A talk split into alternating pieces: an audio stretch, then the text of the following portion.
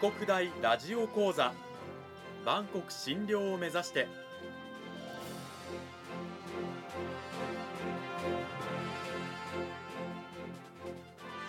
番組タイトルにある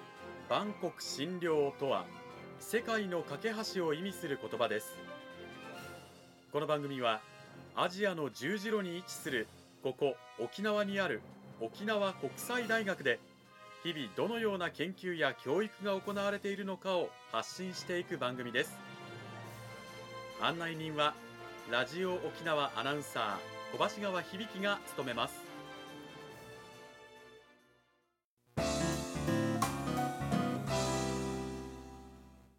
沖国大ラジオ講座、先週に引き続き沖縄国際大学法学部地域行政学科の柴田正人先生を迎えてお送りします。柴田先生、今週もよろしくお願いします。はい、よろしくお願いいたします。講義タイトルは大学で行政法を学ぶ意義です。えー、まず今週の内容に入る前に先週の軽いおさらいをしていきたいと思いますが、はい、えーまあ、先週は我々は生まれる前から、まあ、お母さんのお腹の中にいる時から亡くなってお墓に入る時までさまざまな行政法、まあ、行政に関する法律の中で生きているというお話でした。そして大学でそういったことを学ぶということなんですけれども、大学で学ぶ行政法の領域にはみっつあって、ひとつが、まあ、行政と私人、まあ、一個人ですねの法律関係を規制する行政作用法、そして行政組織に関する法律である行政組織法、さらに行政活動によってまあ、私人の一個人の、まあ、権利利益を侵害された時にその保護や救済のための手続きや調整のためのルールを定めた行政救済法、このさん領域を沖国大では教えているということなんですね。はい、その通りです。はい、で、まあ、その中で行政法の歴史なんかにもいろいろと勉強していくんですが、昔はですね、行政法各論ということで、まあ、行政の中のさまざまなジャンルを行政法の中にまとめていた。例えば警察、地方行政、経済規制、消費者保護、労働規制、まあ、様々なね、行政に関する各論の中に入っていた。これらは後に独立して、例えば警察であれば警察法、ねえー、地方行政であれば地方自治法、えー、消費者保護であればですね、消費者保護法と、まあ、独立していったというような歴史なんかも学びながら、沖国大で行政を学ぶその意義についてはやはりこう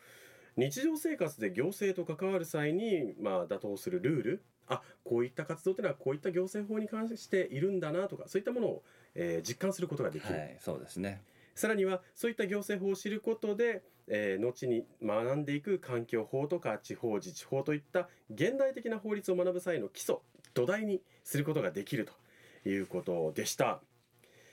さあ柴田先生、はい、それを踏まえた上で今週はですね、えー、どういったお話を聞かせていただけるんでしょうか。はい、まあ、か端的に言えばですね、えー、今週はその行政法を学んだ前と後ではですね、社会において日常的に生じる出来事が、まあ、これまでとは異なった視点で違ったような形で見えてくるんだよというところがですね、分かってもらえたらというふうに思います。うん、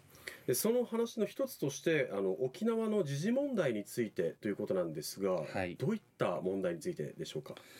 まあ、あの様々ですね、えー、沖縄に関連しては現在いろいろな問題が起こってますが、やはりまずですね、一番大きな問題としては辺野古における新基地のですね、えー、建設の問題が出てくるかなというふうに思います。うん、これにも行政法が関わってくる。はい、もう非常にいっぱい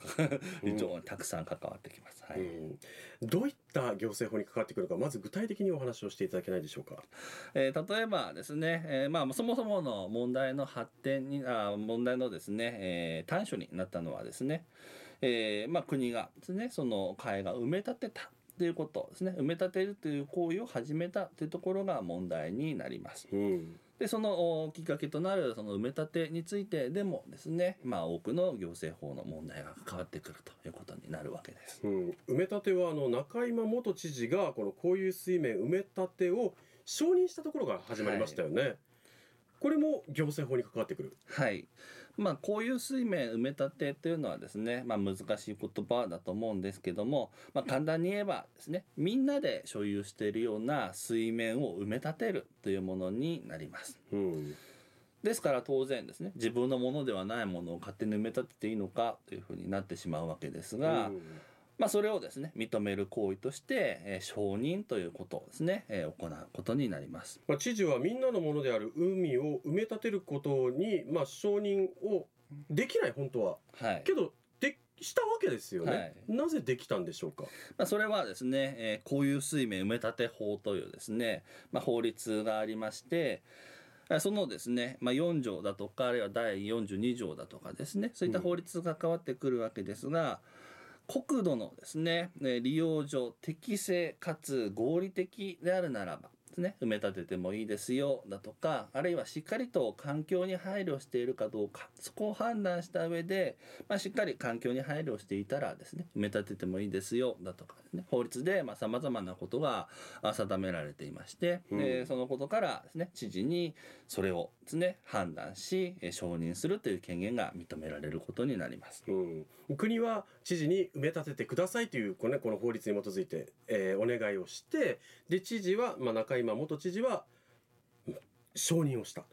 はい。うん。まあ、正確には国がですね、国が自分で埋め立てるので、うん、その行為を認めてくださいというのが承認になります。なるほど。はい、で中山知事は、えーまあ、自分自身の責任といいますか、はい、判断において埋め立てを承認。はい、そうですね。そして、まあ、国が埋め立てを今進めているという現状ですよね。ただその後尾長知事になって、尾長知事は中山知事の埋め立て承認を取り消しましたよね。はいはい、うん、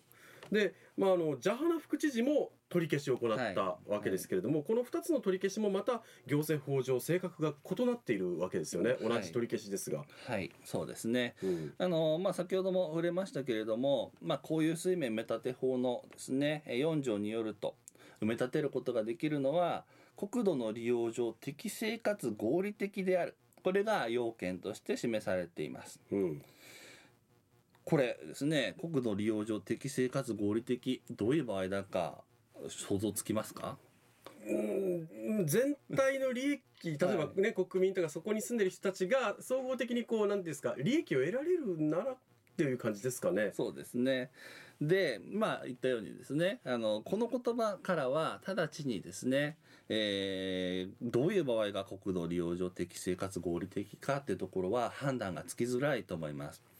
ですからあ知事はですね、本当にこれが国土利用上適正かつ合理的なのかどうかというのを自分の判断でですね、自分の判断の余地を持った上でですね、えー、これを承認するかどうかを決めます。したがってですね、場合によってはその判断が間違っていたということにもなりかねません。うん、で、尾長知事が行った承認の取り消しというのはまさにですね、その判断が間違っているということで、えー、これを取り消したということになります。中今元知事が出した埋め立ての承認は間違ってるんだ、はい、それはおかしいというのが、うん、このですね、うん、尾長知事が行った取り消しになります。ではジャハナ副知事が行った埋め立て承認の取り消しはどういう性質を持っているんでしょうか。はい、まあ、その後ですね裁判がありまして、えー、中今元知事のですね埋め立ては、まあ、正式にですね、えー、これは正しかったというふうになってしまいましたので、うん、えー、今度ですね沖縄県はじゃあもうその中今元知事が行った承認は良いと、正しかったというのはいいと、もうここは認めようということで、だけれども、まあ、その後の事情の中でですね、やはりまたあ、まあ、いろいろな問題がありましたが、まあ、もはやもうこれを適法のまま維持していくのは難しいというふうに考えですね、うん、その時点から将来に向かってそれを取り消していこう、その効力を取り消していこうということを行ったのがにかいめのですね取り消しということになります。うん、まあ、ジャハナ副知事が行った、えー、取り消しに関しては、例えば中今知事が行った承認はあの時点では正しかった、はい、だけどその後いろいろ問題出てきましたよね、具体的に言えば軟弱地盤とか、はい、そういう事情があるならばもうこれは今はダメでしょうというのが、はい、ジャハナ副知事の取り消しの持つ性質と。そうですね、うん、なのでそのポイントになるのはどこの時点を問題にしているかということになります。うん、でその承認という行為を行った時点の問題をことをですね問題視するのか、それとも行為を行った時点では大丈夫だったけれどもそこからまあ将来的に、えー、それはいけないことだというふうに考えるかですね。うん、我々が日頃目にする耳にする、まあ、新基地建設に関するニュースにはこういった行政法に関する、まあ、関わりがあるということも皆さんぜひ知っていておいていただきたいなというふうに思います。はい、まあいろいろな出来事が起こった時に、まあ行政法を学ぶとですね、それらをしっかりとした知識に基づいてですね、善悪あるいは賛否をですね、正しく判断することができるようになるのではないかというふうに考えております。それが成熟した大人としての社会や出来事の見方である、はい、それを醸成するのが行政法を学ぶ意義と。そうですね、はい、この時間は沖縄国際大学法学部地域行政学科の柴田正人先生にお話を伺いました。柴田先生、どうもありがとうございました。ありがとうございました。先生の下で、まあ、行政法を学ぶ学生さんたち、まあ、学んだ学生さんたちなんですが、先生の下を巣立っていった後はやはりこう行政関係であったり、そういった仕事に就かれたりするんでしょうか。そうですね、まあ、あの公務員にですね、うん、えー、なる人は非常に多いですし、またですね、その公務員になるためにですね、まあ、皆さん試験を突破しなきゃいけないわけですが、うん、まあ、そこでですね、はい、公務員試験の中で、まあ、行政法というのは、まあ、核の部分に位置づけられてますので、まあ、そういったところをですね、えー、役立てればと思います、うん、まあ、しかしながらですね、まあ、課題としましては、まあ、公務員試験以外のですね、えー、以外にどうして行政法を学ぶのかですね、そこについてまだまだ学生さんの意識がですねないところもありますので、まあ、今日のような話を通じてですね、あの行政法を学ぶことの意義、公務員試験だけではないんだよというところをですね、学んでもらえたらと思います。